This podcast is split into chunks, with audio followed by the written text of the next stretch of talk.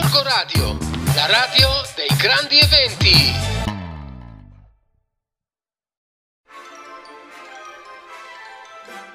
Finalmente, ditemi che sta arrivando la primavera.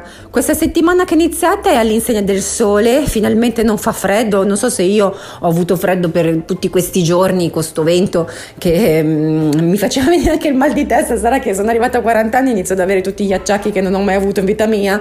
Ho capito cosa significa il tracollo dai 40 ai 41. Grazie, grazie amici, grazie amiche che mi avete sempre detto però finalmente un po' di sole, finalmente sta arrivando la primavera, il tempo che io adoro perché è il tempo di rinascita, vedo finalmente i germogli sulle piante, i fiori che rinascono, gli uccellini che eh, eh cinguettano il mattino, eh, a me piace e io sono felice, eh, mi accontento anche delle piccole cose perché non pensate che io sia così semplice, chiedetelo a mio marito, e sono una bella rompina pure io, in quanto donna e in quanto leoncina, soprattutto in quanto leoncina.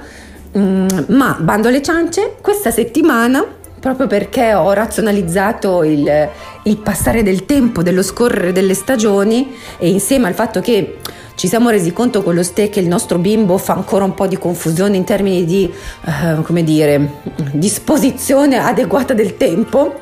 Quindi il domani è oggi, l'oggi è ieri e domani quando è il futuro e non si è ancora capito bene come e quando collocare eh, eh, i periodi. E quindi ci è venuto questo flash.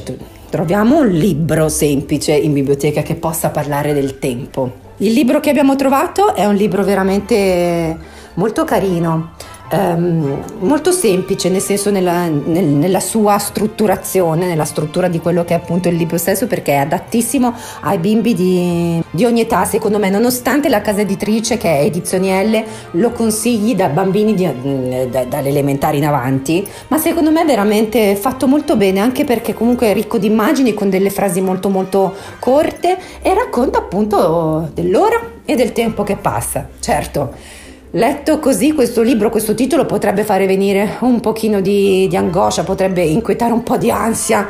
E già ne abbiamo abbastanza in questo periodo, quindi è lungi da me questa sensazione, questa emozione, però in realtà è un libro molto importante perché a Filippo ha affascinato, nonostante eh, sia stata io no, a, a volerlo leggere insieme a lui non sia stata una sua scelta.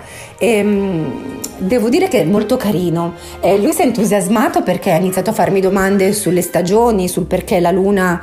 Ehm, cresce e decresce eh, ogni mese, si trasforma ogni mese, quindi è incuriosito a riguardo di questo cambiamento continuo, no? di quello che è la Terra, di quel mondo a testa in giù, come lo chiamiamo noi, dove quando qui è giorno lì è notte, quando qui è estate lì è inverno.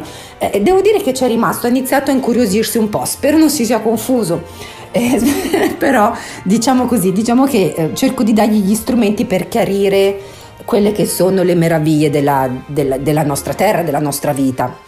E alcune volte, leggendo poi quel suo libro insieme a lui, perché l'abbiamo letto per un po' di volte in queste scorse sere prima della nanna, mi sono chiesta che mm, mi, è, balenata, mi è, mi è questa, questo concetto da pensare, che effettivamente eh, ehm, nel corso del tempo ci sono stati sempre, sempre tantissimi tentativi, la perseveranza e la curiosità dell'uomo di cercare di mettere le redini all'unica essenza che è davvero sempre stata libera e che probabilmente lo sarà sempre indomabile, che sarà sempre pura percezione, no? E quasi mi viene da sorridere perché il tempo effettivamente è così e alcune volte rido perché dico ma non è che Filippo ha già capito tutto e che ha già capito che in fin dei conti il tempo è una essenza, una cosa relativa, che non è che siamo noi che lo subiamo, ma è noi che lo viviamo insieme, e che è tutta un'apparenza, è una cosa che noi abbiamo cercato fin dai tempi di, di domare, di controllare, e che fondamentalmente forse è bene viverlo così come viene, godersi tutto quello che arriva, ma non significa essere superficiali, significa semplicemente godersela. E in effetti... Eh, cercando poi alcuni contenuti come, come, dire un po' più filosofici, no? perché sapete che poi a me piace tantissimo la filosofia, mi sono riavvicinata a questa, a, a questa disciplina eh, che è meravigliosa. Ho trovato questo questa, mh, aforisma, questa frase, questa riflessione che per me è bellissima, che ho usato anche a conclusione di quello che è stato il post che avete visto per chi mi segue su Instagram e su Facebook eh, l'altra sera quando appunto ho pubblicato. Fuori di ogni percezione, attuale o ipotetica, non esiste la materia. Fuori di ogni stato mentale non esiste lo spirito, neppure il tempo esisterà, fuori di ogni istante presente. Vabbè, Sava Sandir, evviva il tempo, evviva questo meraviglioso librettino che troverete in biblioteca perché noi l'abbiamo appena restituito. Si intitola, ve lo ricordo, L'ora e il tempo che passa di Céline Bourchoyer, edizioni L. Cari amici di Gorgo Radio, che dirvi? Un bacio dalla vostra, l'amica va in Biblio e mi raccomando seguitemi, seguitemi, seguitemi. Un bacio, ciao!